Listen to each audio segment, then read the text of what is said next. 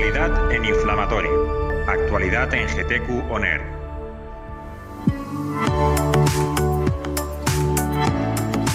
En los, tres, en los próximos tres o cuatro años van a aparecer muchos más fármacos de los que tenemos hasta ahora para la enfermedad inflamatoria intestinal. ¿Cómo los vamos a situar dentro de todas las alternativas terapéuticas que existen ahora mismo? Pues bueno, estamos con el doctor Daniel Carpio, él es médico de la unidad de enfermedad inflamatoria intestinal del complejo hospitalario universitario, universitario perdón, de Pontevedra, que nos va a contar, nos va a responder a esta pregunta que tanta urgencia nos corre.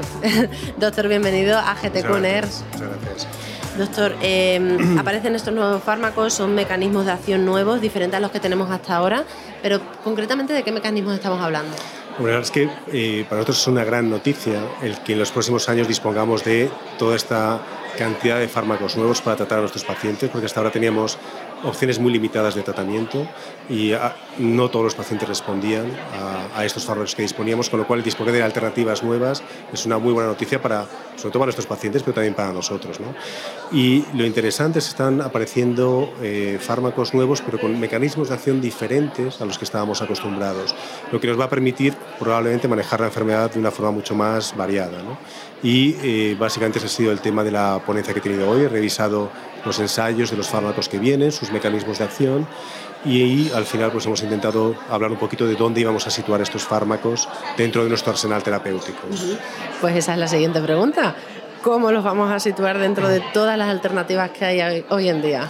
A ver, la variedad eh, es muy importante y nos ofrece muchas opciones, pero luego tiene la cara de tener que tomar decisiones de qué dar una vez que te enfrentas ante tu paciente, cuál va a ser el mejor fármaco para ellos. Y ahí hay una falta que todavía, una parte que cojea un poquito y que en los próximos años también espero que avance, que es el poder saber de antemano qué, qué fármaco va a funcionar mejor en un paciente u otro determinado. ¿Cómo se puede saber? Para ello disponemos de dos formas. Lo primero es comparar los fármacos, hacer estudios al que un grupo de pacientes les da un fármaco y a otros otro y ver cuál es el mejor y sobre todo cuál es el mejor en cada tipo de paciente o en cada subpoblación de paciente. Y luego nosotros estamos muy esperanzados en que lo que es la medicina de precisión o la medicina personalizada, incluso el Big Data, nos pueda dar mucha más información que a priori nos permita predecir qué fármaco es el correcto para cada uno de estos pacientes. ¿Qué supondrá la llegada de todos estos fármacos para la práctica clínica?